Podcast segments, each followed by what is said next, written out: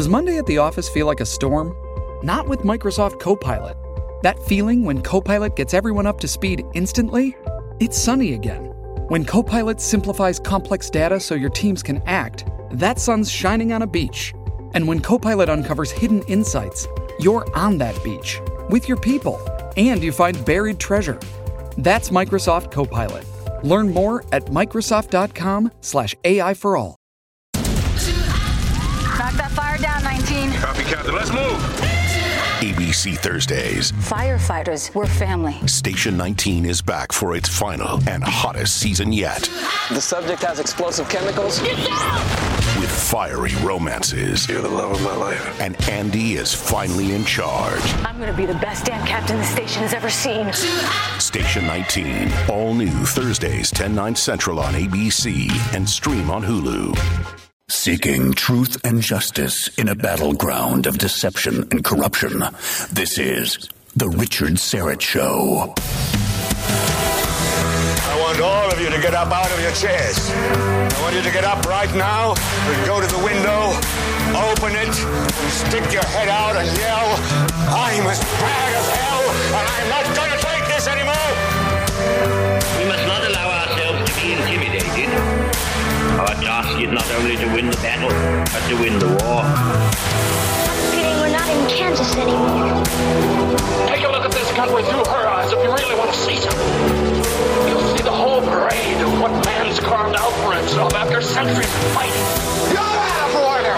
You're out of order! The whole trial is out of order! You have meddled with the primal forces of nature. And you will atone. Hey,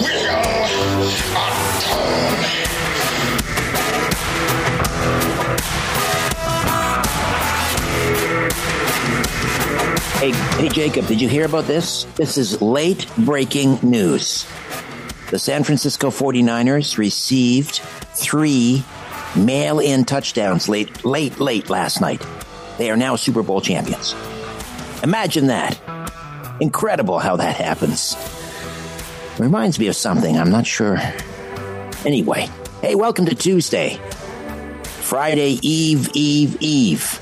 Now you see, Jacob, now you're regretting not inviting me to your Super Bowl party because I would have been the life of the party. Ah, Tuesday, Friday Eve, Eve, Eve, Eve.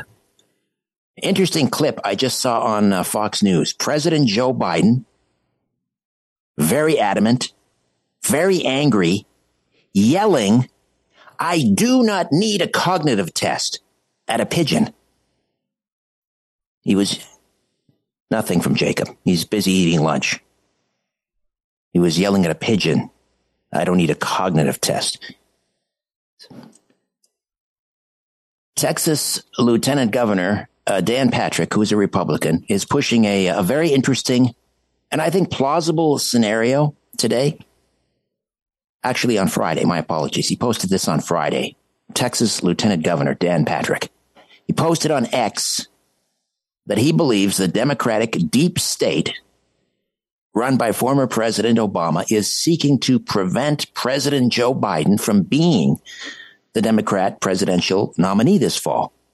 I think there's a great deal of truth to this. Patrick said or tweeted, I've said for over a year many times that Joe Biden would not be on the ticket and Michelle Obama would be the likely nominee. Patrick posted on X, the platform formerly known as Twitter. It's clear the Democrat deep state run by Barack Obama knew they had to take him down to give them a chance in November. Patrick alluded to the controversy Thursday when a special counsel who had been previously appointed to a position by former President Trump issued a report that said no criminal charges would be brought against Biden for his handling of a classified document or classified documents outside a secure setting. Again, no criminal charges would be brought against Biden. The report made numerous negative references to Biden's age and memory, which were seized upon by Republicans. Biden then fiercely rebuked the report and tried to take questions at a Thursday night news conference where at one point he confused Egypt's president as the president of Mexico. Some Democrats have acknowledged problems with the uh, news conference. press conference. While many Democrats have pointed fingers at the special counsel and suggested the report included cheap political shots, Texas Lieutenant Governor Dan Patrick saw a broad conspiracy involving the deep state and the Obama family. He argued the report itself was a setup. I think that's true, or at least very, very possible. They set him up in the report, calling him a sympathetic, well meaning elderly man with a poor memory, wrote Patrick. They could have protected him by putting him in the Oval Office to read a statement with no press questions. Instead, they sent him out and fed him to a press, uh, fed him to the press, where he was a total embarrassment. He doesn't have a memory, and Kamala doesn't have a brain. Now they have a real problem. This is Texas Lieutenant Governor Dan Patrick. Theories that former First Lady Michelle Obama could be a sleeper Democratic presidential candidate have filled the airways for years. She's one of the most famous and well liked political figures in the country, but has indicated less than no interest in running for office. Well, I don't know. Will she or won't she? I'll get into that uh, with author, political analyst, documentary filmmaker Joel Gilbert in hour two. I'll ask him also Is the Obama deep state working behind the scenes to dump Biden, who's trailing Trump in all of the polls, all of them? Popular vote, battleground states, you name it. Republican polls, Democratic pollsters, he's just getting hammered. So the Obama deep state working to get rid of him. And will Michelle Obama be the nominee? Joel Gilbert, author of Michelle Obama 2024, her real life story and plan for power. He's also director producer of a, uh, a documentary of the same title, and he'll be here in hour two. Toronto Police Chief Myron Demkiw. He's got a choice. He's got a choice to make, and he better make it quick. He can either do his job or step down. Get out of the way. He needs to find out who those pro Hamas thugs were last night blocking access to Mount Sinai Hospital in Toronto. Do his job, find out who they were, and arrest them and charge them. And start taking a very tough line against all of these pro Hamas thugs immediately, or he has to resign. Get out of the way. Enough. Blocking access to a hospital is a clear violation of Canada's criminal code. The pro Hamas creeps were chanting support for Hamas terrorists in front of Mount Sinai last night. And of course, Mount Sinai Hospital has deep Jewish roots in the city. It was established by Jewish doctors because they had nowhere else to train or work because of anti Semitism. Bill C3, which was introduced in the House of Commons in December of 2021, outlines enhanced protections for healthcare workers and under Canada's criminal code, including it, making it illegal to intimidate a healthcare worker or those who assist them from performing their duties or to prevent a person from obtaining and accessing health services. The offenses could lead to imprisonment of up to 10 years if indicted or two years less a day if preceded by summary conviction. And again, it is way, way past time, past due for Toronto cops to start arresting these anti-Canadian pro-terrorist thugs. Start arresting, start charging, find a judge that's going to convict and send some of these jerks away for a long time. 10 years. Start sending that message. It's time to start taking a very hard line against these creeps. And if Demkiw isn't willing to do that, starting like yesterday, step aside. And let's, how about getting a Toronto police chief who's actually willing to stand up for Jews in Toronto? Enough of this cowering. Apparently, there was one brave doctor at Mount Sinai went out to confront the pro Hamas, pro terrorist thugs because the cops wouldn't do it. And then he turned to the police to intervene and they said, well, we can't really do anything because there's so many of them and so few of us. Are you kidding me? Call in backup. Call in the mounted police, not the RCMP. I'm talking about Toronto cops on horses, big, heavy horses. They did that to shut down a barbecue joint during COVID. You won't do that because terrorist sympathizers are blocking access to a hospital?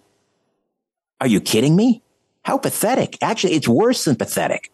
Doing nothing is not an option here because someone is going to get hurt or killed because of these pro Hamas thugs that are taking over the streets and they feel like they can, they can do whatever they want because they can, because the Toronto cops let them. And now they're feeling more and more emboldened. And that's on the Toronto police chief. You got to get tough on these jerks and you got to do it right now or step down before someone gets hurt or killed. Coming up on the show today, uh, Jason Nelson, U.S. Army and Marine veteran and founder of Prepper Naturals, will be here. Second hour, last order of business to help us prepare and thrive during an emergency. Could be an EMP, could be an EMP. Uh, total breakdown in civil order.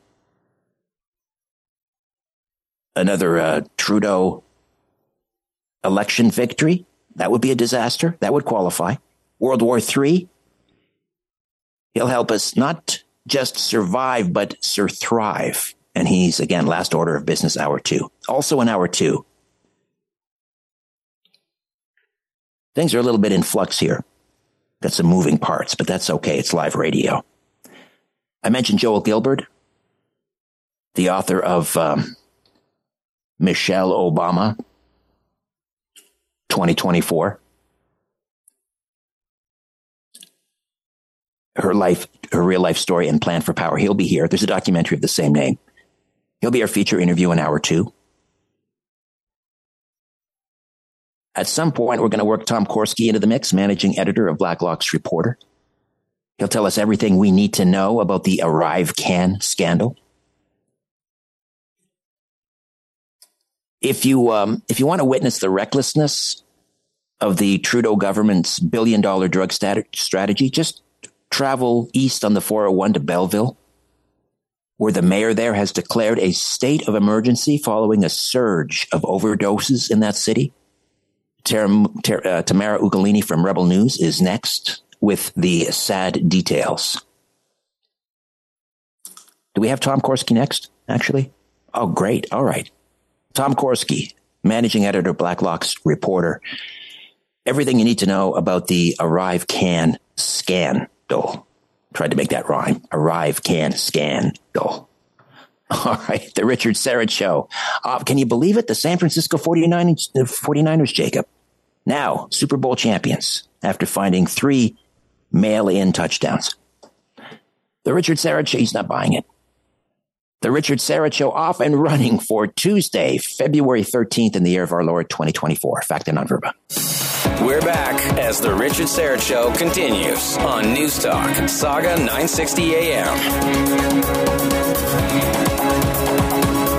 All right, welcome back. Canada's Auditor General Karen Hogan says the Arrive Can cock up is the worst she's ever seen. That's saying a lot during the last uh, eight years. This is the worst. This is, we've hit bottom, folks, with the Arrive Can scandal. Tom Korski, managing editor, Blacklock's reporter, is here. Hey, Tom, how are you? I'm well, thank you, Richard. Um, so, for those that have been living in a cave uh, for the last couple of years, if you had to sort of provide a summary of what this whole Arrive Can scandal is all about, uh, in say 90 seconds or so, could you do that for us? Oh, 90 seconds is generous. Richard, uh, at the height of the pandemic, the Canada Border Services Agency, that's responsible for controlling our borders, introduced and mandated use of an app called ArriveCan. And the idea was that cross border travelers must pre submit proof of vaccination prior to arrival in Canada. So far, so good. At the best, it was found merely irritating until it was determined the Canada Border Services Agency lied to Parliament about the cost of the program. They initially said in a House tabling it was only 19 million. And then with subsequent disclosures, identities of phantom contractors, it was determined it cost 54 million. And then we found out this week, the Auditor General said, actually, it's about $59.5 million, but we don't really know because records are missing. Well, you can't do that in the government of Canada. Where did all the money go? Well, they know that there were suspiciously small contractors who received sweetheart deals. One case, uh, literally uh, the smallest of small businesses, called GC Strategies, uh, operating out of a private home in Woodland, uh, uh, Woodlawn, Ontario. Two employees, the two partners, got $19 million in contracts and then subcontracted all the work after taking what they estimate was a 30% cut. They became millionaires on this deal. But they didn't even have to bid on some contracts. And on other contracts, they got to write the terms so that only they could get it. Confidential agency investigation reports uh, that have been read into the record by MPs suggest bribery, fraud, and destruction of thousands of emails involving who the mystery managers were who arranged these unbelievably lucrative contracts. That's the story. Um, okay, so it it almost it sounds like business as usual for the liberals, uh, and it's sixty million dollars, which is a lot of money. Uh, although I'm trying to remember uh, who was the um, the minister that lost billions of dollars, tens of billions of dollars in contracts. Um, it's bad. Well, you, you just identified half the front bench. exactly. exactly. You know what's different? You know, what you is different? different here? Yeah. I can tell you. And, and this comes down to a, a, root allegations that imply corruption. There is no evidence that cabinet directed any of this or was even aware. This is senior management within the public service. Now you're getting into Zaire. Mm. Now we are the Zimbabwe of the G7, where you will have contractors who will have enjoyable private dinners with government executives, and they're going to cut up the contracts. And when it gets a little bit hot, then records will be destroyed. What's going on right now, right today? Chair of the Commons Government Operations Committee, Kelly McCauley, Conservative MP Edmonton West, has said we're going, we're sending out subpoenas. We're getting to the bottom of this. All of a sudden, no one wants to testify. They will compel testimony and they will compel documents.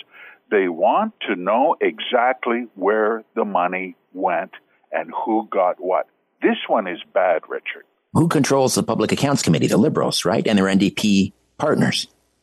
Public Accounts Committee is conservative chaired and has ah. been for opposition chaired for 60 years. Government Operations Committee is opposition chaired and has been by tradition. Ah. That's why there are very active committee investigations and, of course, minority parliament. The Liberals don't have the vote. By the way, you say uh, parliamentary committee is going to compel documents and issue subpoenas for testimony. People say, ah, so what? That's theater. No, no, my friend. They have the weight of a court order. They have extraordinary powers that are rarely used but not unprecedented. If you receive a subpoena from a Commons committee and you say, to hell with those guys, I'm not going to testify, they can send out a bailiff. They can take you into custody. They can send you to the Carleton County Jail, and you can spend the night under the 24 hour light bulb burning with the screaming in the next cell block while you consider your career options. It's happened. They can do it. MPs are fed up on this one. So you're saying that this wasn't a, this wasn't approved by cabinet, didn't go through cabinet process. It was all done by senior bureaucrats, senior management. If, That's if, exactly right if that's the case, is this would that likely lessen the political uh, impact or the the the, um, the blowback for the liberals because it's it's not going to touch cabinet ministers necessarily. It's going to be senior senior ad, uh, administrators. But holy mackerel, who's in charge, Richard? Hmm. This is why they're appointed to cabinet, take an oath, and get a car and chauffeur. It's not just about posing and drawing a salary. And if that's the kind of department you want to run, where you have to watch your managers like a like a hawk to make sure they're not ripping off taxpayers, but you're too busy. You're too busy being performative or ironic in the House of Commons. Well, why do we even bother voting? right? right. This goes back to core responsibility. All right, we'll take a quick time out back with more of my conversation with Tom Korski, Blacklocks reporter, blacklocks.ca, blacklocks.ca. Back with more of the Richard Syrett Show in three minutes. Let's get back at it on News Talk, Sauga 960 AM. It's the Richard Syrett Show. Tom Korski, managing editor, Blacklocks reporter, is with us. The Arrive Can scandal. Uh, how does this compare to the um, ad scam or the sponsor, sponsorship scandal during the uh, government?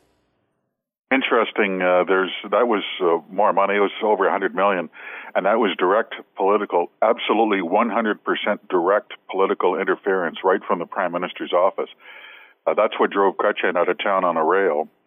Uh, there were, I believe, uh, four convictions resulting in uh, jail sentences for some contractors and the exposure of a fraud ring within the uh, Department of Public Works that sent a manager to the penitentiary. This one is different in that there, as we mentioned, there is no uh, direct political involvement that is known to date, and no one has implied it. Uh, it's merely jungle law. It's, this is what happens to uh, uh, federal executives who are given generous budgets and no oversight there's going to be theft. Let's be frank. The taxpayers were robbed on this. When the auditor says you paid too much, that means you were ripped off. Millions of dollars. It's not an exaggeration, Richard. Contractors became millionaires out of this. At the same time, small business was failing and COVID deaths and injuries, and people were upset. Some people did really well. Privacy, uh, the pandemic was the best thing that ever happened to them. Right. Uh, so GC Strategies. This is the two man consulting firm. Again, working from a private home in Woodlawn. They get $19 million worth of contracts. Uh, I'm guessing what they'll be the first. They haven't uh, volunteered to come forth to, to testify before the committee. They'll be subpoenaed. I'm guess those will be the, the first two subpoenas to go out. Interestingly, they've testified twice, and then the story keeps changing. And the Commons Government Operations Committee said, come on back, boys. We got some more questions for you because there's some gaps in the story. And now that the RCMP are investigating contractors associated with ArriveCan, GC Strategies partners don't want to show up anymore, as if they had a choice. But you have now the Auditor General of Canada and the Procurement Ombudsman for the entire government of Canada that cite irregularities in the awarding of contracts to these people. My favorite, uh, this has been demonstrated by the auditor I'm quoting. The company was involved in setting the requirements of a competitive contract that only it could win. It was only GC strategies that actually met the requirements, quote unquote.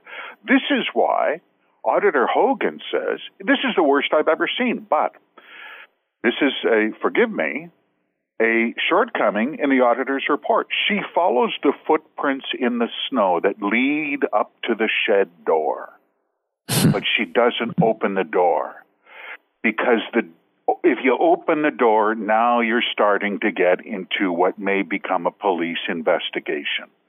I don't know why she hesitated, but she did. MPs have no such qualms. Allegations of bribery. So, suggesting what? Officials within uh, the public safety ministry were paid off for this contract? If I worked at Canada Border Services Agency, this is completely hypothetical, of course, Richard. Mm-hmm. If I worked at the Canada Border Services Agency and I cut a $19 million check for a guy I like to go shoot pool with, I know I'm making him rich. What did I get out of it? Was am I just a hopeless incompetent? Did we ever talk about money? Did that ever come up? Were there any emails that discuss this fabulous awarding of contracting that made this little company really rich? Well, we'll never know because according to one uh, committee report, uh, this is the private investigators report that when I say private, I mean confidential Canada Border Services Agency investigators report right into the record Commons Government Operations Committee by Conservative MP Larry Brock from Brantford, Brant, Ontario. 1,700 emails were erased. an executive erased. He heard the police knocking on the door, and he attempted to delete 1,700 emails. I wonder what they said. I'm guessing it wasn't a good news story, but we know he didn't want the police to see them. It just gets better and better.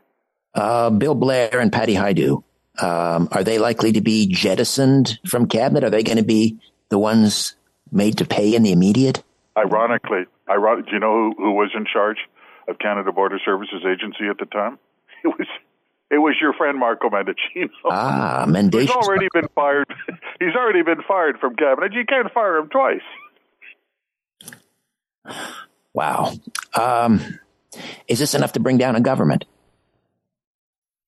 I think the uh, entire concept of unaccountable contracting, uh, we know the feds borrowed and spent half a trillion dollars we, you and I have discussed, Richard, there have been rational, serious, sincere, nonpartisan people have said we have to have a judicial inquiry into what went on here. Other countries have had such inquiries.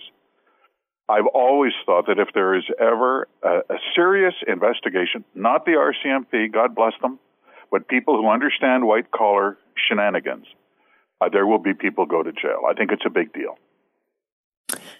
Tom Korski, managing editor, Blacklock's reporter. Support independent media, blacklocks.ca. Thank you, Tom. Thank you, Richard. When we come back, you want proof Trudeau's billion dollar drug strategy has not only failed, but has resulted in tragedy? Head on up the 401 to Belleville. Tamara Ugolini from Rebel News is next with that story. Stay with us. Shipping can make or break a sale, so optimize how you ship your orders with ShipStation. They make it easy to automate and manage orders no matter how big your business grows. And they might even be able to help reduce shipping and warehouse costs. So optimize and keep up your momentum for growth with ShipStation. Sign up for your free 60-day trial now at shipstation.com and use the code POD. That's shipstation.com with the code POD. You're listening to The Richard Syrett Show on Newstalk Sauga 960 AM. Hey, welcome back. Let me ask you, why is it every time you walk in the bank, you're constantly bombarded with woke propaganda? What would happen, do you suppose, if you called your financial advisor and told your advisor what you really think about the state of our nation and the need to protect your capital? Wouldn't go so well, I'm guessing. Well, the financial advisors at the big banks and other large financial services companies aren't looking to partner with conservative patriots like you. So why are you partnering with them and letting them manage your hard earned wealth? Rocklinc Investment Partners is a patriotic and thoroughly conservative Canadian company that's aligned with your values and they understand your concerns. So let them show you how to develop a financial plan that works for your family and isn't filled with all the liberal talking points. Give Rocklinc a call at 905-631-5462, 905-631-5462, or email at info at rocklinc.com, info at rocklinc.com. That's Rocklinc with a C, R-O-C-K-L-I-N-C. All right, let's find out what's going on up the 401 in Belleville. Tamara Ugolini with Rebel News is here a state of emergency declared by the mayor last week. Uh, Tamara, what what the heck is going on there? Yeah, Belleville is, uh, I guess, in a state of crisis with their opioid uh, epidemic. And so last week on Tuesday, there was a string of overdoses, 14 overdoses in the span of one hour. Wow. Uh, that um, overnight, they saw, I believe it was uh, Wednesday morning, there was upwards of 20 overdoses just in that short time span. And so this prompted the mayor of Belleville, Neil Ellis, to declare a state of emergency, which of course opens up the door to receive additional federal and provincial funding um, in an attempt, I suppose, to try to address this what they're calling a toxic drug supply and the fallout of that. Uh, so, it, word on the street. So, we headed down there uh, on Wednesday, I believe it was, uh, sorry, Thursday last week. We headed down to Belleville to check out the scene and talk to some local residents on the street. And um, what we discovered was there is the suspicion that there is a certain elephant tranquilizer called xylazine that's now making its way into the drug supply. And um, that may be responsible for what's happened in Belleville but the downtown core is uh, just a mess. You know, the businesses are boarded up. What's left of them uh, don't they don't feel very confident in where the the city is going. You know, it's a city of only fifty five thousand residents, rural uh, southeastern Ontario, and um, one particular business owner had been on in his location for forty five years, and he has never seen anything like this in his decades of experience, both as a business owner and, and, and just an elderly gentleman. An elephant tranquilizer working its way into uh, the, the, the illicit drug supply. Unbelievable. And this is um, sort of happening in close proximity to the Bridge Street United Church in Belleville. What is the connection? Yeah, so the the church there offers outreach to homeless and what they call vulnerable people. Um, so those, I guess, on the brink of homelessness or in various states of poverty, almost in poverty. Um, so they they supply outreach services, food, clothing, showers, etc. And the the the street out front of this particular church on Bridge Street East in Belleville uh, is just littered with people in various states of disarray, whether it be they're homeless or they're also uh, addicted to illicit drugs. Um, that particular street uh, on Tuesday afternoon. So in broad daylight last Tuesday afternoon, people just started dropping like flies after using this particular strand of, of drugs. Uh, five, one gentleman said he watched five people go down, just bang, bang, bang, one after the other. And it was obviously overwhelmed the emergency services to the point where the mayor then had to or, or felt compelled to declare this state of emergency. Um, and, and, the thing that we're hearing as well uh, when we're out here talking to people on the street is the the supply or the batches that are causing overdoses is actually what is sought after by illicit drug users because it's the most powerful, potent stuff on the market. And if they hear that people are overdosing on it, that's what they want to get their hands on. They're willing to go the extra mile. They're willing to pay more Almost for like that particular strain. It's like mm, well, what is, what is you, you would think that that you would have a death wish at this point, but because we have naloxone and these other uh, things to sort of revive people out of this state of overdose, um, there isn't that that inherent fear, I think, any longer that hey, these if I do these toxic drugs, I may overdose and die. Now you hear more and more, I overdosed, but I didn't die because there's naloxone. Um, but the more potent and powerful these drugs get, like if, for instance, if there is in fact xylazine, this elephant tranquilizer, the naloxone is no longer effective. The more powerful and potent the drug becomes. So it, it's um, you know, and and opening this gateway to additional funding um, is that going to be more harm reduction and safe supply, or are we going to actually focus on getting people out of the throes of addiction and getting them into some focused treatment and uh, options that will reintegrate them into society so they can be active members of society instead of living on the fringe uh, on the on the side streets right. in front of a church? What what is the connection between these overdoses and the Canadian drugs and substances strategy, this billion dollar um, federal government uh, drug strategy. Yeah, so an interesting thing that one business owner that I mentioned, uh, he has has run a restaurant there on that particular street, Bridge Street East, for 45 years, same location. And he, I, we asked, you know, how when did you start to see this issue coming come to a head. And he said about five years ago, which coincides with the Canadian Drug and Substances Strategy. It's a 2017 federal government program that was meant to, you know, reduce the stigma and um, reduce harm of, of substance use and addiction, both on the individuals using, but also their families and subsequently their communities.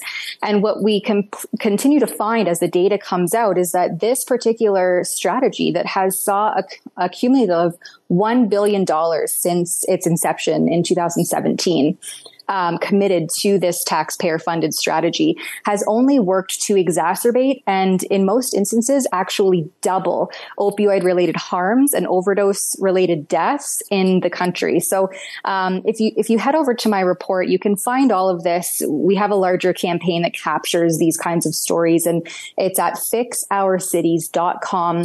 My most recent report here is Belleville is proof that Trudeau's billion dollar drug strategy has failed. In that report, you can find all the hyperlinks where I source back to some government documents. But in Ontario specifically, there were 1,324 opioid and stimulant related deaths in the first half. So this is only the first half of 2023.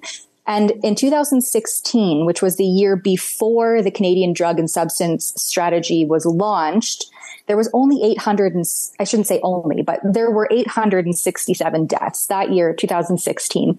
Then the year when this program came into effect, which again was supposed to reduce the harm, reduce the stigma, so on and so forth, reduce the deaths. It nearly doubled. Deaths were up that year to 1,265. And so the proof is in the pudding. You know, you can have former um, health minister, addictions minister Carolyn Bennett in the House of Commons in May of last year just becoming totally deranged, saying, we're going to trust the science and we're going to follow the data and we're working to save lives. Well, you can see that the data is out. The data is clear that these, this strategy has completely failed and it has not worked to save any lives. In fact, it's done the exact opposite.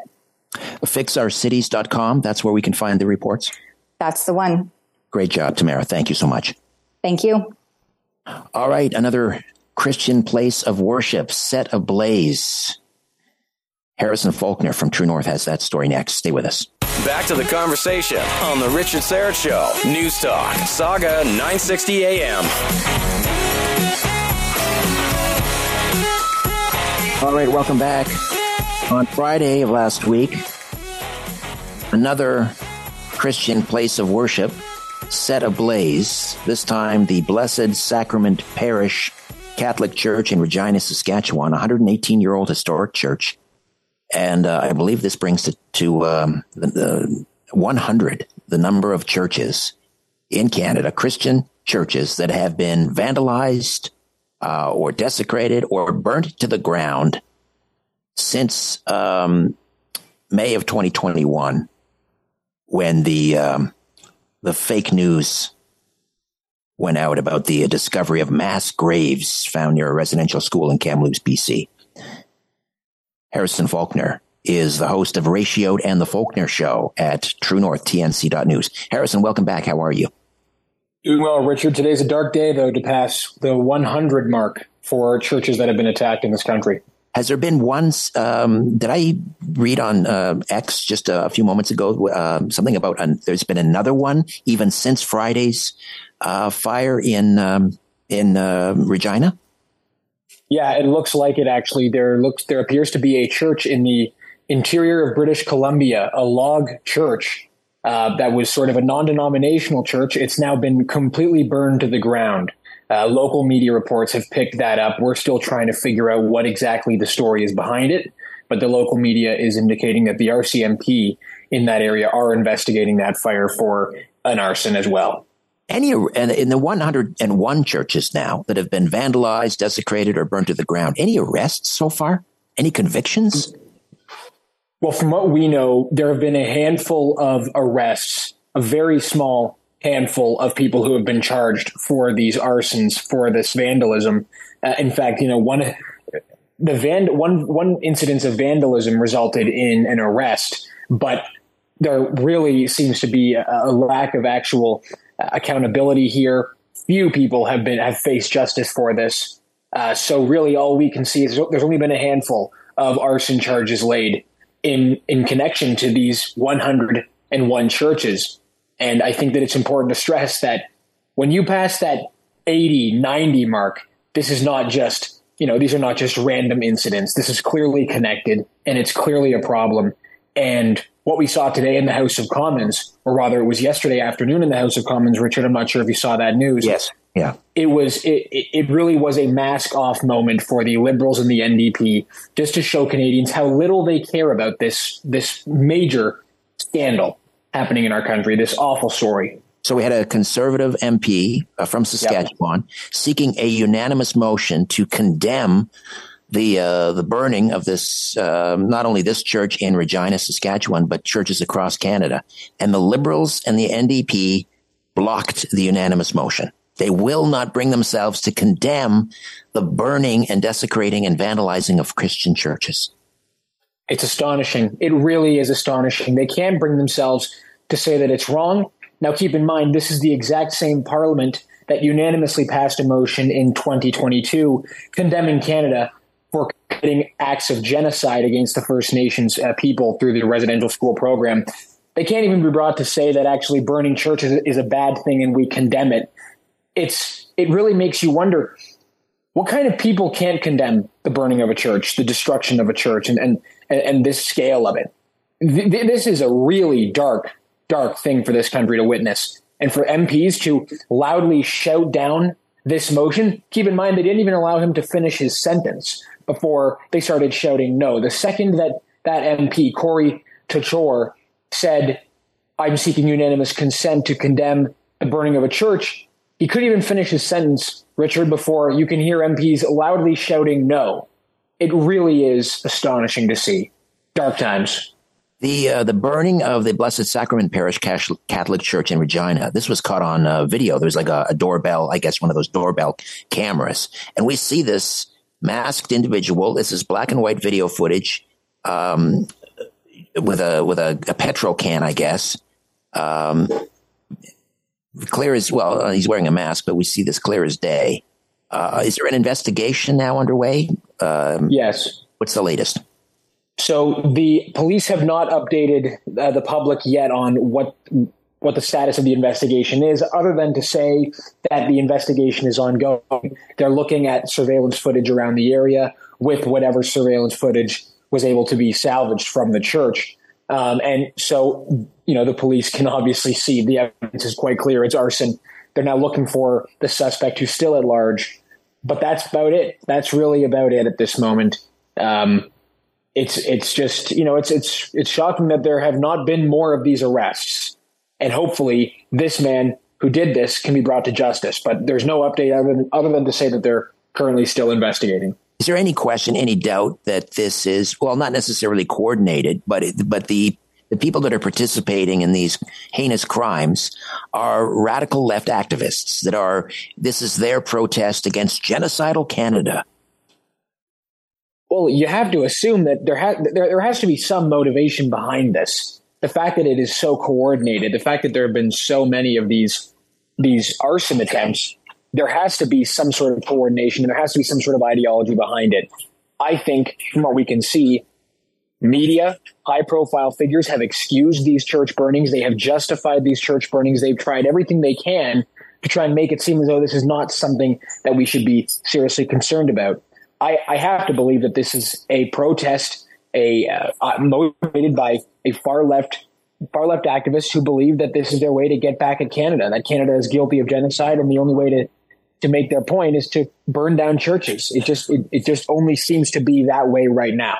Right. And so for those that are continuing to push this false narrative that Canada is genocidal or that, you know, thousands and thousands of indigenous children were murdered in their sleep by Catholic priests and nuns and thrown into an unmarked grave. Those that are pushing that narrative are also responsible for the uh, for the desecration and vandalize, vandalizing of these churches, wouldn't you say?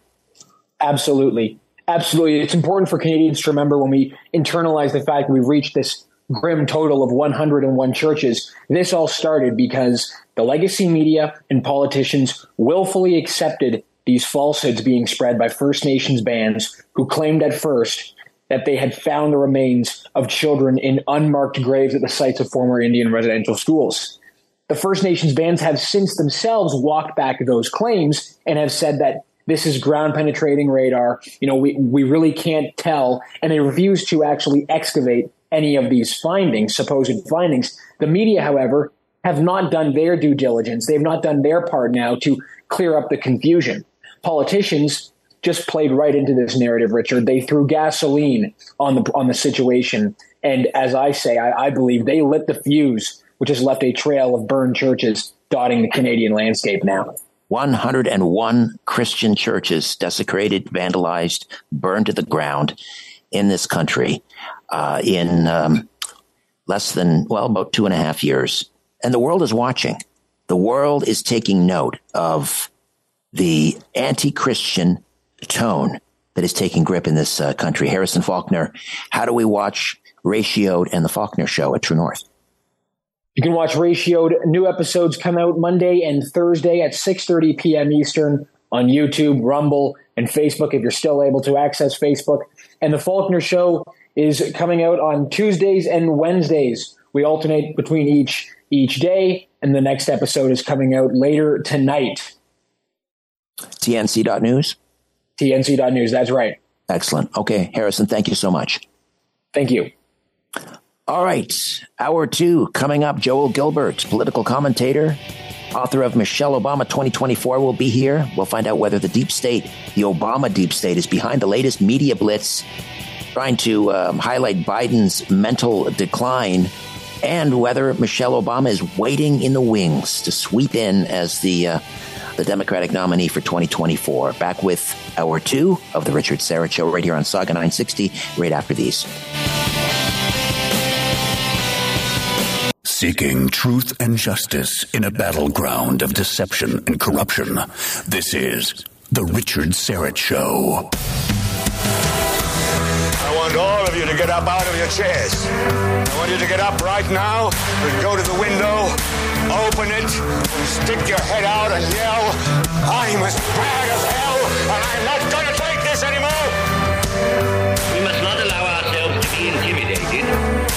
Our task is not only to win the battle, but to win the war.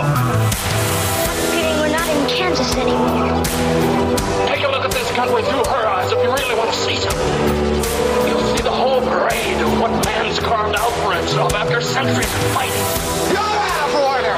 You're out of order! The whole trial is out of order! You have meddled with the primal forces of nature! And you will atone.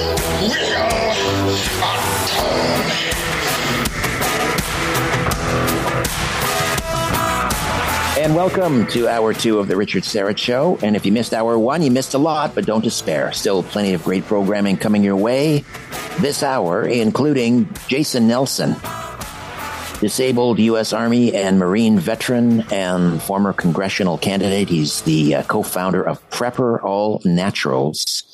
And um, he, he joins us every Tuesday. Last order of business is uh, we talk survivalism, how to be prepared. Actually, he calls it survivalism. He doesn't want you just just to survive. He wants you to thr- thrive in an emergency. Jason Nelson will tell us how. Uh, also, Jay Goldberg, Ontario director of the Canadian Taxpayers Federation, uh, joins us once again.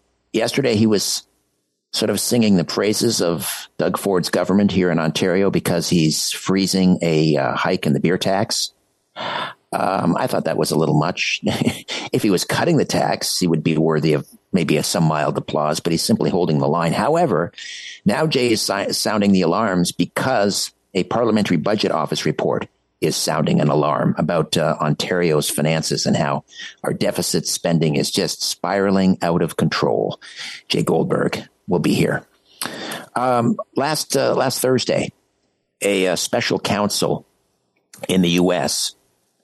Uh, basically said there would be no criminal charges brought against Sleepy Joe Biden for his handling of classified documents outside a secure setting. Yeah, like his garage where Hunter was staying, his garage where a, uh, a coke addled fraudster had complete access to classified documents.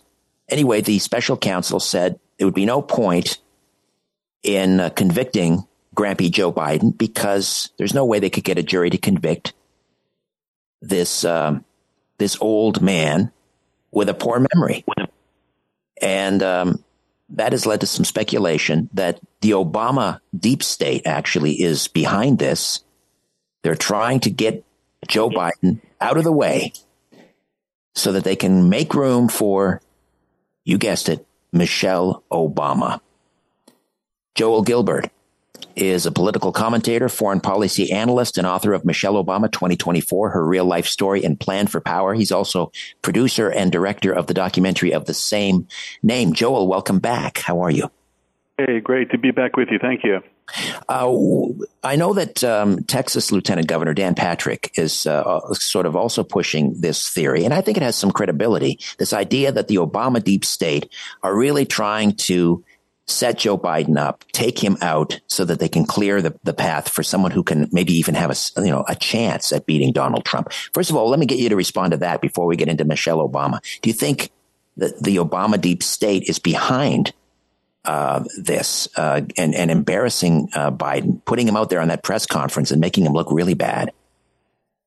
I think uh, the people that are criticizing Joe Biden now, people like David Axelrod, um, and others are really from Team Obama, the real hardcore Obama supporters. There is an eerie, eerie similarity to what's going on right now uh, to how Obama ran for office in Chicago. When he ran for state senate in Illinois and when he ran for U.S. Senate, uh, he eliminated his opponents prior to the elections. By the time the election came around, there was no competition. And the way they're treating Joe Biden and Donald Trump uh, is just an eerie similarity to the way Obama does business in Illinois is uh, embarrass, imprison, uh, and whack out your opponents before the election even comes around. And that leads me to think that there's got to be a reason they're doing that. And it, to me, it looks like they're paving the way for Michelle. Right. When you look at the the special counsel uh, uh, looking into the, the, Biden's handling of these classified documents, and he goes into such detail, like mentioning that Joe Biden couldn't remember the the uh, the timing or the year that his son, his own son, died. He couldn't remember when he was vice president. That struck me as very odd that he would include that. Um, and the only reason I could think of was, well, yeah, obviously he's trying to, you know, he's trying to raise the uh, the red flag and the alarms about about yeah, I think, Biden's state. Trying, yeah, I think he's trying to raise the alarm. I'm sure he was. Uh, you know, frustrated by the idea that Biden said he would cooperate, and then when he gets in there for an interview, he can't remember anything, including these basic facts about his life. And what made it even more stark is that Biden held this press conference. He started out by saying, "Hey, uh, my memory is great. I don't have a bad memory. Uh, I asked the president of Mexico to open the Gaza border. Mm-hmm. Out there, they say, I don't know when my son died. I've got this rosary from the Lady of, uh, uh, uh, uh well, anyway. So he kind of just reinforced uh, what the special counsel was saying about his ability to recall things with this press conference. I thought it was a disaster. Yeah, and he could have been, if those around him had truly wanted to uh, protect him, they wouldn't have called that press conference. He would have issued a statement from the White House, no questions asked, and and moved on. But they, it seems like they were. Well, I, I, think they put him in the line of fire. Well, I would say that uh, it was a very serious and damning report, and the way politics works is you want to get out ahead of it and respond to it right away to see if you could put a kibosh on it. Uh, half of it was successful. Uh, Joe Biden read a prepared statement that was a pretty good statement, kind of he said, uh, This case is closed. According to the report, I didn't do anything wrong. All that was lies. He, he said things that were total lies. He said, All the classified material was under lock and key. Not true. He said, uh, I was completely exonerated, no wrongdoing. Not true. But so he kind of came out with a statement, at least that the leftist media could quote him and show him on TV, uh, saying it's all case closed, it's no big deal here. So that part was good, but it would have been too uh, awkward to then run off the stage without taking a few questions. So he attempted to take a few questions, and he got destroyed even by CNN of all people. CNN, the MJ Lee from CNN, I thought destroyed him. She said, "You know, Mr. President, you said that any Democrat could beat Donald Trump. Uh, why does it have to be you? Why now? How's your memory?" So that's when it all fell apart. I don't think it was intentional, but he certainly looked like a crotchety old angry uh, man with with a bad memory in that press conference. Right. And uh, you mentioned CNN. It, it, it, also seems coordinated now with the media piling on. Even ultra lib Jon Stewart is now making fun of Joe Biden's memory. So this is, it really seems coordinated. Uh, they've got the media party on, on board with this. Well, Jon Stewart is on Team Obama. Just know, know that. He was always on Team Obama. He used to go to the White House regularly during the Obama years to help them reinforce their narratives and attack any opponents to anything that Trump said uh, that, that Obama said. So that's another sign that Team Obama is uh, trying to jettison uh, Joe Biden to clear the way for Michelle Obama. They look, they made the DNC, the Democrat National Convention, is in Chicago of all places, Michelle's mm-hmm. hometown. I think they're setting up a coronation for August with Michelle. Okay, uh, so let's get to that. Um, Karl Rove um, who is about as uh, never Trump as you can get, uh, and about as RINO as you can get, uh, along with you know um, Mitch McConnell, uh, basically said that that's a, that's a uh, a MAGA um, a MAGA fantasy. This idea that Michelle Obama is going to swoop in and be uh, named the nominee. He says she has less than zero interest. She hates politics, but you, you've heard all of this before. I know. How do you respond to to Karl Rove and others who say she has no interest? Yeah, Karl Rove has not been relevant in 20 years. He sits on Fox News with a little little chalkboard, and because he can't remember what to say. So uh, Karl Rove, interestingly, he did in his most recent appearance with Varney, very strongly said Biden will not be the nominee. It's not going to be Biden. Now, instead of saying, well, who's the best loved Democrat? Who's the Democrat that can raise $100 million in a week? Who's the Democrat who's a pop culture phenomenon that can fill up stadiums? Who's the Democrat that is so political that, uh, you know, she used to speak to stadiums back in 2008? It's Michelle Obama, of course, but he foolishly has fallen for this line uh, that you hear a lot in the media that Michelle doesn't like politics. She says, I don't like politics. Well, all politicians don't like politics. They just put up with it because they like the power and the celebrity. I make the case in my film and book, Michelle Obama 2024. By the way, you can get them on Amazon, watch it on Amazon Prime Video or salemnow.com. But I make the case that Michelle is a better politician than Barack. She's a better speaker. She comes across more authentic. She's from a political family. She, you know, her father was a precinct captain in Chicago working for the Democrat uh, Party machine. Since she was four years old, she was politicking with her father in the neighborhood. She grew up in Jesse Jackson's house. She was best friends with his daughter Santita when Jackson was running for president. So she's been around politics her whole life. She married a politician. She married her father. She participated in Barack's uh, campaign. She was his campaign treasurer when he ran for state senate in Illinois she was with him for the U.S. Senate for running for president. She gave speeches every night. She was the biggest campaign surrogate. On her own, she would go to Iowa, New Hampshire. She would speak to stadiums. And she was so nasty and anti American in her speeches. She'd say things like, You can't pay your mortgage. Don't get sick in this country. You can't afford child care. She went over the top one night and said, For the first time in my life, I'm proud of my country because Barack won a primary. And that's when the media started paying attention. Like, wow, she is really nasty. Now, she said a lot worse things than that, but that's when the Obama campaign told her, they said, look, we could lose because of you. People are going to hate you like they hate Hillary. So the next day she got a speechwriter and she went on The View and said, oh, uh, I don't like politics. I just want to be the mom in chief. And she kind of took a step back from being in the public eye. But she was the co-candidate. I've got her on tape in my film. She says she would talk in these speeches. Barack and I, when we get into the White House, our campaign and what we're going to do. She was a co-candidate. So they put out that cover story, which unfortunately people like Karl Rove still pick up on and seem to think it's real. It's not real. Michelle is a political animal, and uh, I make the case also in my film. I show you how she's been preparing to run for president by copying everything Barack did before he ran for president. Barack was the keynote speaker who introduced John Kerry at the 2004 Democrat convention. Sure enough, there was Michelle introducing Joe Biden at the 2020 convention. Barack wrote two autobiographies before he ran for president Dreams from My Father and The Audacity of Hope. Sure enough, Michelle spent the last couple years writing two autobiographies, uh, Becoming and The Light We Carry. They're both also on Netflix. And Barack founded a voter registration organization in Chicago called Project Vote to get his street cred working for the party. Sure enough, Michelle started When We All Vote, got $26 million from George Soros, and she's been running around registering people. So she's exactly copying everything Barack did to run for president. And I'm convinced that she's going to run, and people like Karl Rove, who have been fooled by this idea that she doesn't like politics, are just not paying attention. Joel Gilbert, political commentator, foreign policy analyst, and author of Michelle Obama 2024, her real life story and plan for power. Also producer, director of the documentary of the same name. Back to more of our conversation after this timeout on Sauga 960. Welcome back to the Richard Syrett Show on News Talk, Sauga 960 AM. Will Michelle Obama be the nominee for the Democrats in 2024? Joel Gilbert, political commentator, foreign policy analyst, author of Michelle Obama 2024, her real life story and plan for power, and uh, the documentary of the same name, available. Uh, that's at Amazon.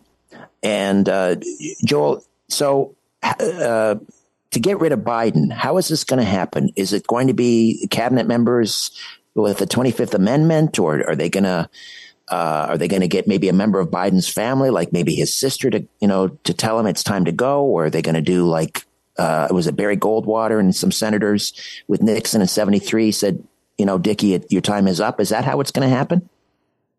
There's a few different issues at play. Number one, uh, Biden wants to remain president. I don't think he wants to step down. He needs to keep the pardon power for Hunter and for himself for the various crimes his whole crime family committed, uh, as well as uh, deal with any impeachment that may come up. I think he will be impeached by the House for uh, money laundering, for taking bribes from adversaries like China, Russia, you name it.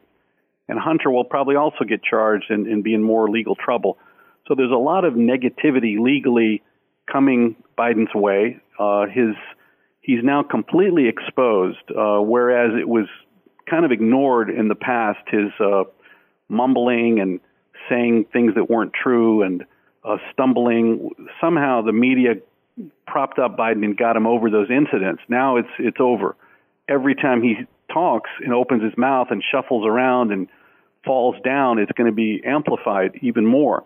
So I think things are going to get a lot worse for Biden over the next few months. I do see at some point um, him dropping out or being told to drop out or forced to drop out. The way it works is if someone drops out of the race after they get all the delegates in their favor or they die, it's the uh, Democrat National Committee, 200 people, state officials around the country that then choose the nominee. The delegates are then canceled.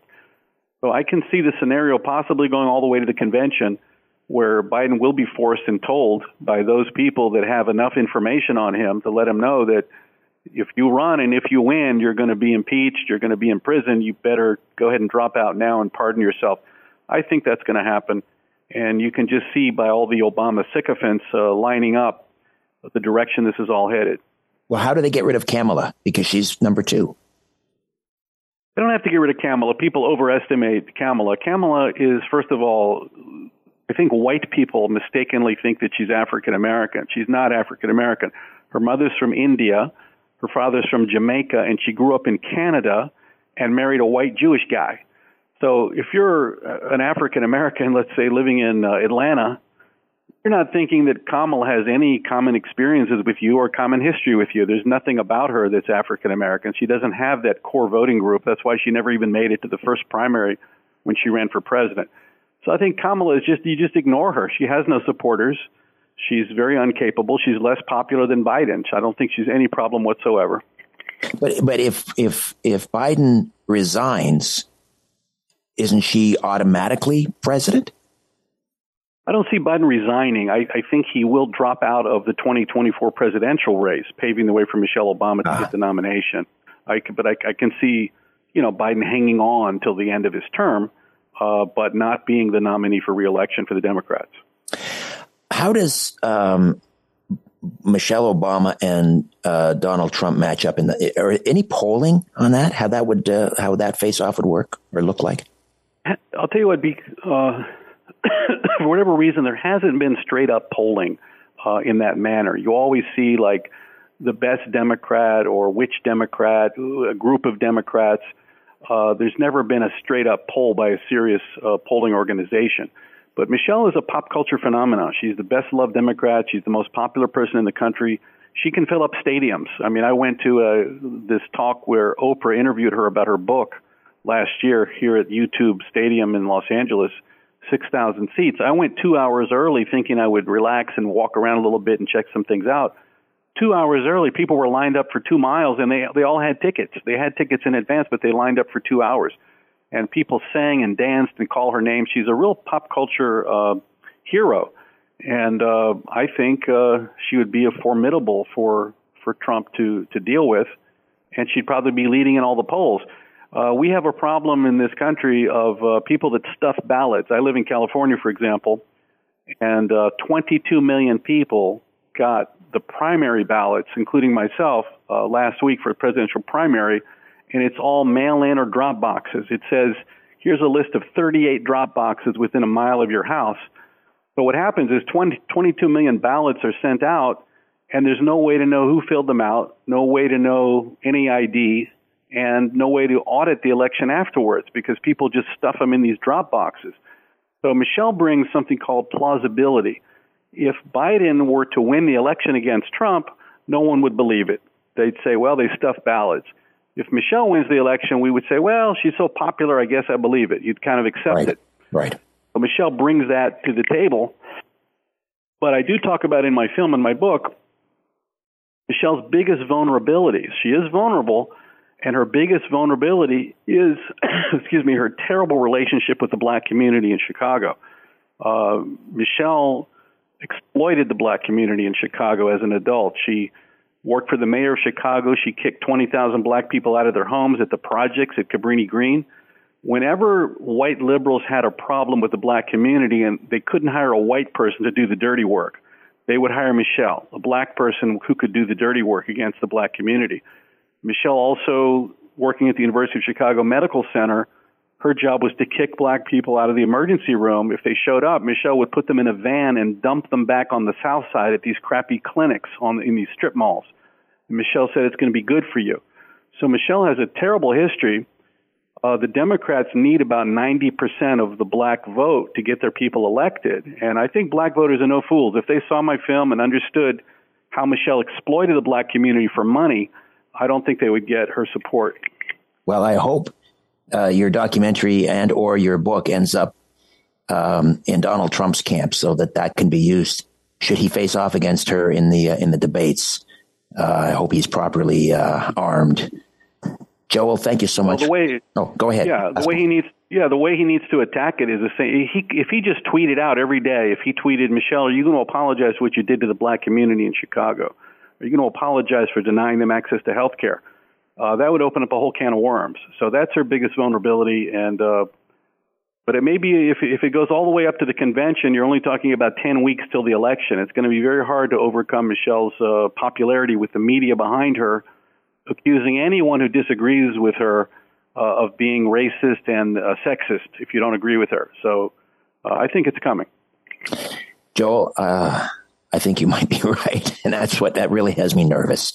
Joel Gilbert, political commentator, foreign policy analyst, author of Michelle Obama 2024, her real life story and plan for power, the documentary of the same name, both available at Amazon. Thank you so much again, Joel. All right. Thanks again. All right. When we come back, Jay Goldberg is keeping an eye on your money. Stay tuned for that. The bull session continues on The Richard Syrett Show. News Talk, Sauga 960 AM. You'll forgive me if I don't think about monetary policy. The budget will balance itself. The fastest rising interest rates in 30 years. Fastest inflation in four decades. When will the government realize the Canadians are out of money and the party's over? All right, Jay Goldberg, Ontario Director of the Canadian Taxpayers Federation, uh, was here yesterday, sort of singing the praises of Doug Ford because he was holding the line on uh, the beer tax, the provincial beer tax. He hasn't hiked it since uh, 2018. So, you know, maybe a little, a smattering of applause for that. However, now it's time to sound the alarms. Uh, and the Canadian Taxpayers Federation is calling on Ford to fix Ontario's finances in light of a new report from the Parliamentary Budget Office. Hey, Jay, how are you? Doing well. Great to be with you.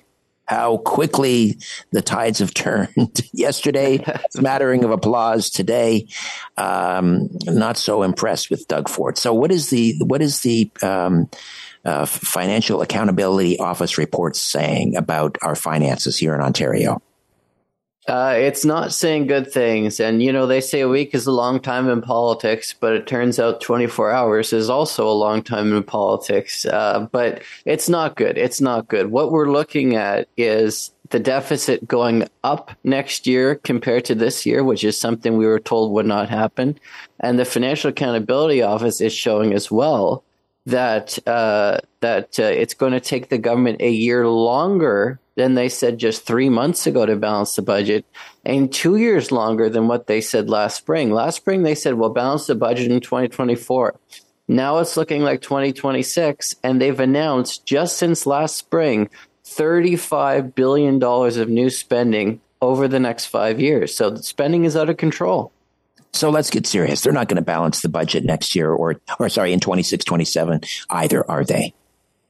Well, you know, the fear is they keep pushing it back and pushing it back and pushing it back. And, you know, I was asked today, and I had to say, Doug Ford has added more debt to the province of Ontario's balance sheet than Kathleen Wynne.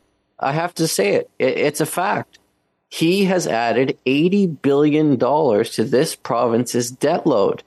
And I actually went back today and looked at Kathleen Wynne's final budget and what her projections were for what government would be spending this year. $17 billion lower than what Ford is spending this year. And I'm not going to say, of course, Kathleen Wynne would have spent more money. Uh, she wouldn't have stuck with her uh, timeline that she was giving us six years ago. Of course, they would have spent more money. But this just goes to show you, even from the baseline Kathleen Wynne budget, he's blowing it out of the water. So, um, what what's the low hanging fruit here? How could he quickly turn things around? And and um, I, I have a suspicion you're going to say all he has to do is hold the line on last you know with last year's spending, and he could probably balance the budget, right?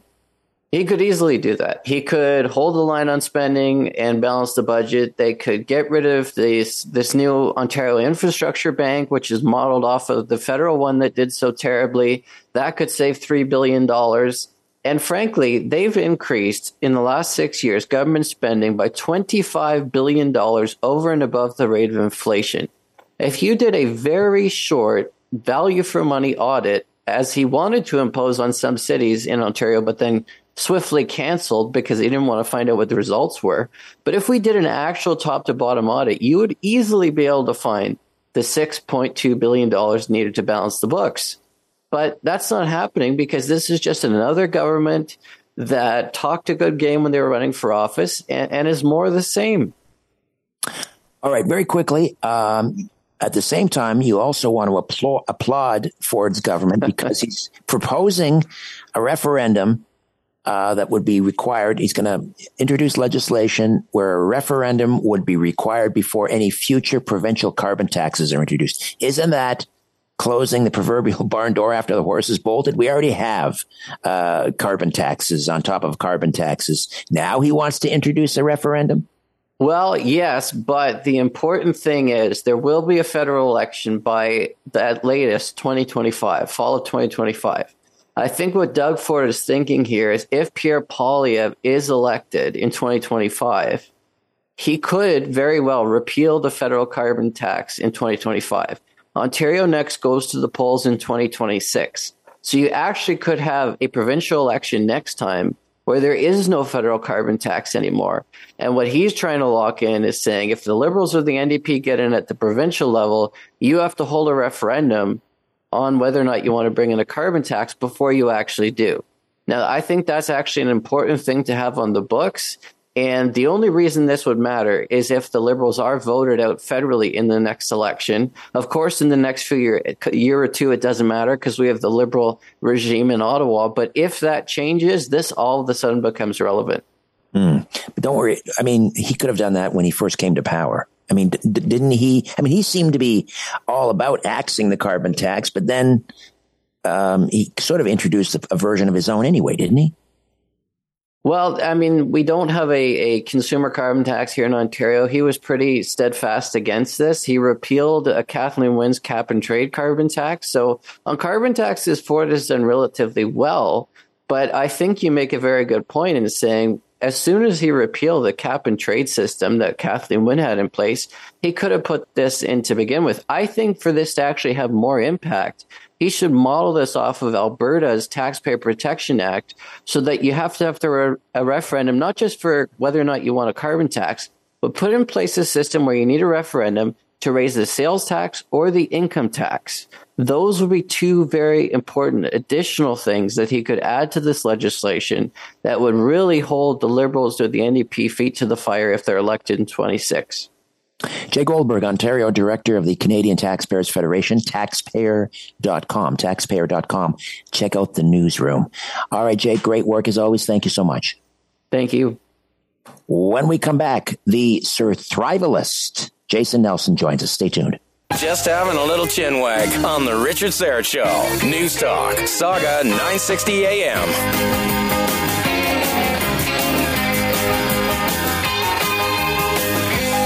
Right, welcome back. And before we get to our good friend Jason Nelson here, let me ask you. You know, we don't always have the opportunity to choose the people we work with that share our values, but when we could, don't you think we should? Absolutely, we should. So stop working with woke banks and big financial institutions that don't share any of your values and give our friends at Rocklinc Investment Partners a call. Rocklinc is proudly Canadian and proudly conservative. they offer a genuinely unique investment approach in the crowded money management space, and they love working with like-minded folks that share your passion uh, for ending the liberal and woke insanity that's destroying our country. So give Rocklinc a call. Don't delay. 905 631 5462. 905 631 5462. I did, and now I'm a client. You can also email at info at rocklinc.com. Info at rocklinc.com. That's rocklinc with a C. R O C K L I N C. All right. Every uh, Tuesday at this time, we're uh, here to help uh, prepare you for the uh, eventuality when the lights go out for a very long time. It could be a natural disaster. It could be a, uh, a breakdown in civil order. It could be World War III. But um, we're going to help you. And Jason Nelson is co-founder of Prepper All Naturals, U.S. Army and Marine veteran, and a former congressional candidate. Jason, welcome back. How are you? I'm, I'm excellent, brother. I just got to see the uh, ultrasound of my fifth child. So, uh, as you can imagine, I'm extremely excited and happy and um, lucky that I don't know the difference between a boy and a girl when they're in that uh, in utero state because we're not supposed to know. And I, um, I did try to check, but I, I, I can't tell. But it's just a wonderful day. How are you doing? Oh, God bless you. That's wonderful news.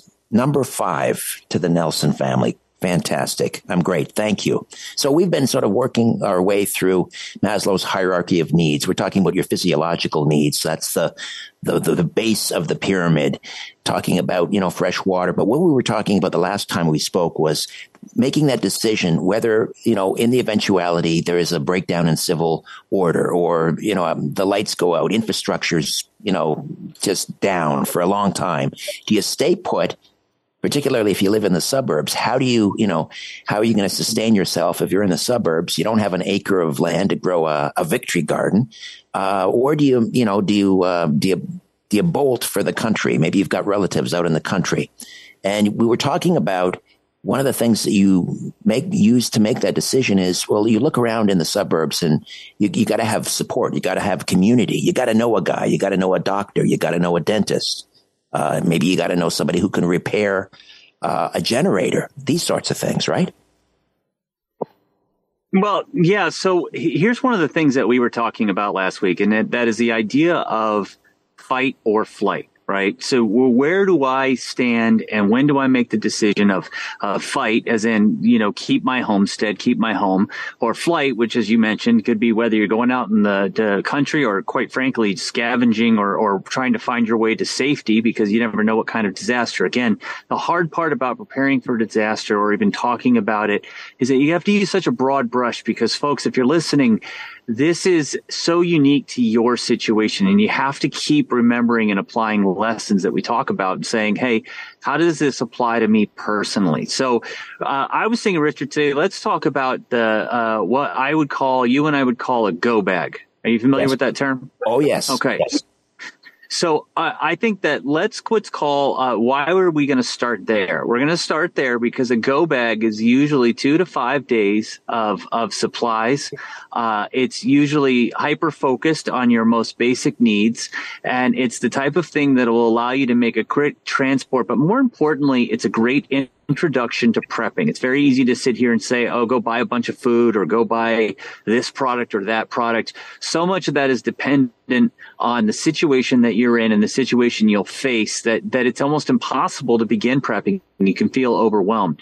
So let's talk about what you might need in your go bag. And when we say this again, remember you're talking about very specific people. So uh, if you've got uh, a kid with an with a, an asthma inhaler, when we talk about medication we're including that, but the space you need for that, you know, if you've got little children and who can carry what, these are things that are very particular to you. But we can hit this in broad uh, brushes, Richard. I think this is uh, an excellent place to start.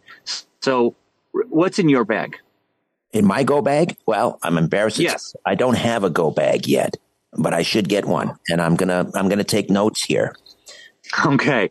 So great. That's that's okay. No, it's okay because the, the first part of, of any road to improvement is, is, admitting that that you're not there yet, right? So that's okay. So uh, first thing, then let's go with the basics. Um, your bag what is your bag, right? Uh, what kind of bag are you carrying? So let's go with the standard uh, uh, rucksack and say that you need to carry 30 to 40 pounds worth of stuff. Folks, have you put 30 to 40 pounds inside of a little Coleman backpack and tried to carry it around and see uh, to see what that feels like? Have you tried to put items inside of there?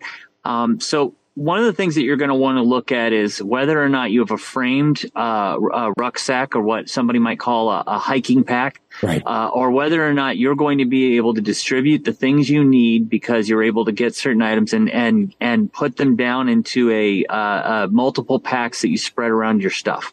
I, I recommend a framed bag that's durable uh, and one that you can break apart easily and eliminate the frame. So usually it's what's known as a split bag. Have an upper and a lower bag. Uh, that also allows, uh, if you have, uh, leave a bag open, you don't ruin everything open that's inside of there. So you can divvy things up. Okay. All right, Jason, I'm going to jump in. Jump in right here. We're going to take a timeout. We'll come back and we'll continue to discuss uh, the Go Bag. Jason Nelson, co-founder of Prepper All Naturals, PrepperBeef.com, PrepperBeef.com. Back with more of our conversation in three minutes.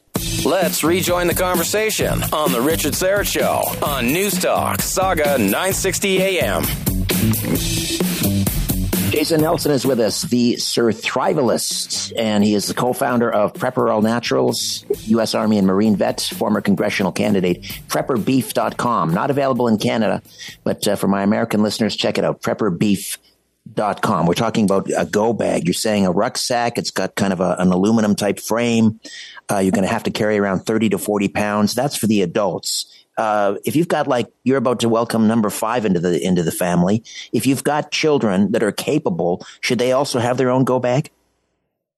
Whenever possible, you should divide up gear, but what you should do is assume any child below the age of 12. And, and that, again, all of this is very dependent on how you know your children, right? If you've got an outdoorsy kid and they and they're capable, you, you, you can work that to them. But anyone that's under the age of 12, you should assume anything they're carrying that you're going to end up carrying it. And anyone who's under the age of uh, uh, roughly six, you need to assume you're carrying them. So when you talk about go bag again for us, we have uh, we have a go sled uh, not just a go bag. You know, we have ready to push and and and get the little ones in there and and be able to carry what we need to carry. But of course, obviously, everybody has uh, different needs, right? So. Um, go bags, right? You're, what you're really thinking here along the terms, again, we could go right back down to the basics in Maslow's hierarchy of needs. Obviously, you're going to need food and water, but in the instances of a go bag, uh, you're talking about less than a week's worth of food. So, um, you, are talking about the ability more to filter water. You can't carry water is way too heavy to carry. You need to have enough for emergencies. You need to have, um, you know, a, about a gallon of water. A great way to do that is through a CamelBak that's inserted inside the pack. Um, you can, uh, and then, but you need to have a water filtration system of some type. So there are life straws uh, which are very small. But again, when you're stopping at the side of a stream and just trying to make sure that you're not drinking sludge or giving yourself some sort of bacteria, that's great.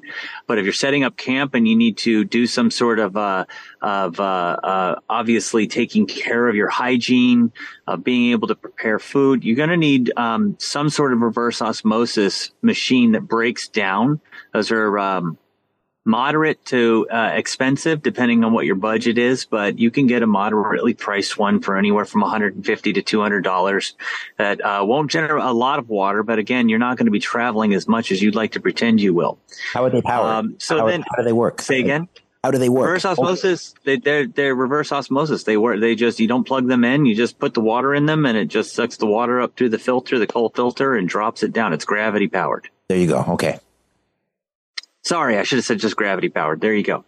So um, when we look at that, uh, where you want to go from there when you uh, talk about um, uh, medicine, and I know that we've pushed off medicine and clothing on Maslow's hierarchy of needs because uh, we want to focus on food because that's your long term storage, right? But for a go bag, this takes a much higher priority, right? You need to have a med kit. And I should stop right here and preface all of this. Folks, um, if you go out and and get foodstuffs. You're going to separate it between multiple bags. You're not going to carry anything that's a waste, right? But when you start talking about all these other things, your, your, your Ziploc baggie is your best friend you need to separate all of your durables, all of your perishables, and you need to your your your uh, whatever version of Ziploc bag you have. That's your best friend. It uh, sucks the air out of things. It consolidates items. It keeps them from spoiling or contaminating each other, and um, and more importantly, it makes it easier for you to identify things when you're in a hurry and you need to be able to grab them. Why am I talking about this? We're talking about medicine right now. And, and Richard at any point warned me when we got to head into a break or anything, but, um, got about five minutes here. got about five minutes. Great. Okay. So medicines are real important, folks. There's a number of companies out there. I'm, I am not paid by anybody and Richard might be, so I'm not going to mention any of them.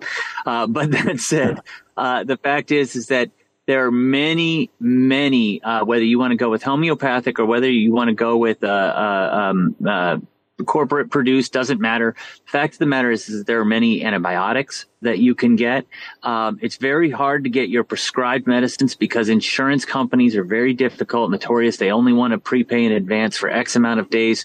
But if you've got a necessary medicine that keeps you alive and you do not have a 60 to 90 day supply ready in your go bag, then you don't have that medicine.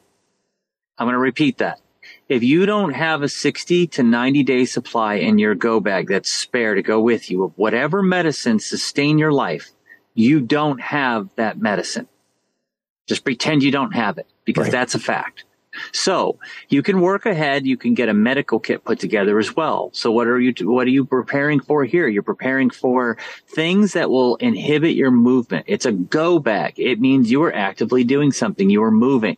So what you want to think about are things like what if someone sprains their ankle? What if someone turns, so you need, uh, immobilizing casts. You need, uh, things that you can wash out wounds and treat wounds and keep movement. You need to, like if you were in a, uh, you had your car and your car got gotten into an accident, you had to leave the vehicle, but you need to keep people from getting infections, things that would slow you down.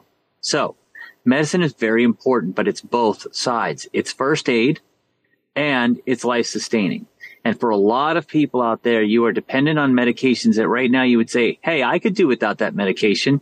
Well, if you looked at the bottle and asked yourself what happens if you suddenly go off that medication, what are the side effects? What are they, how can that impact you? Because if you haven't done that, then once again, it's as if you don't have that medication and you're going to experience every one of those side effects while you're trying to do the verb go. Right. Wow. Okay. A lot to think about, a lot of planning. Um, do you have to um, revisit your your um, your go bag periodically because obviously things you know expire? Uh, how often are you going and checking your go bag and, and recycling, uh, cycling things? I, I put my go bag on my alternate cycle for my weapons cleaning. So I uh, do my weapons cleaning uh, weekly. And then every other week when I do my weapons cleaning, I go through my go bag. I'm making sure there's no mold. I'm making sure that nothing's gotten into it. I'm making sure all the food is at the current date. I'm making sure all medications haven't spoiled. Uh, we haven't had any changes. With growing children, we have to change the clothing. And since you need two changes of clothing for every person, that's uh, a lot of planning ahead. Um, you know, we sort of pre-planned and have those bags ready to switch. Uh, and we just do that, you know, based on the months. But, uh, you know, you have to consider weather. Uh, obviously your winter versus summer. And again, these are go bags. These are not, I'm going to live forever out in the wild bags. And where do you keep them? We keep them, uh, and we have a closet that's right by the door. Because again, go bag, right? And we even actually, that's where we keep our second spare set of keys, uh, because we don't need those keys. Usually everybody has a second set. Ours are attached to our go bag.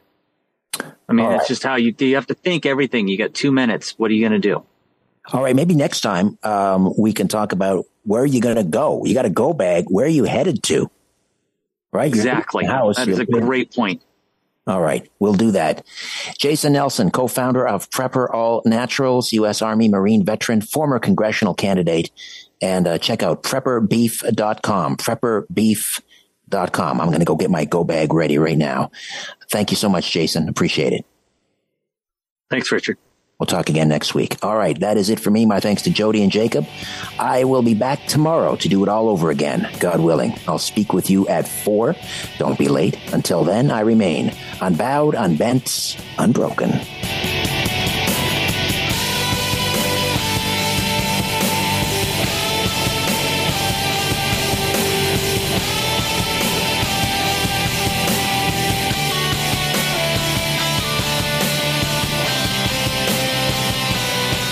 That's it. That's all. For more Richard Syrett Show, podcasts, blogs, and other stuff, go to sauga960am.ca. Stop talking past each other and start talking with each other. We'll see you tomorrow afternoon at 4 on The Richard Syrett Show on News Talk, Sauga 960 AM.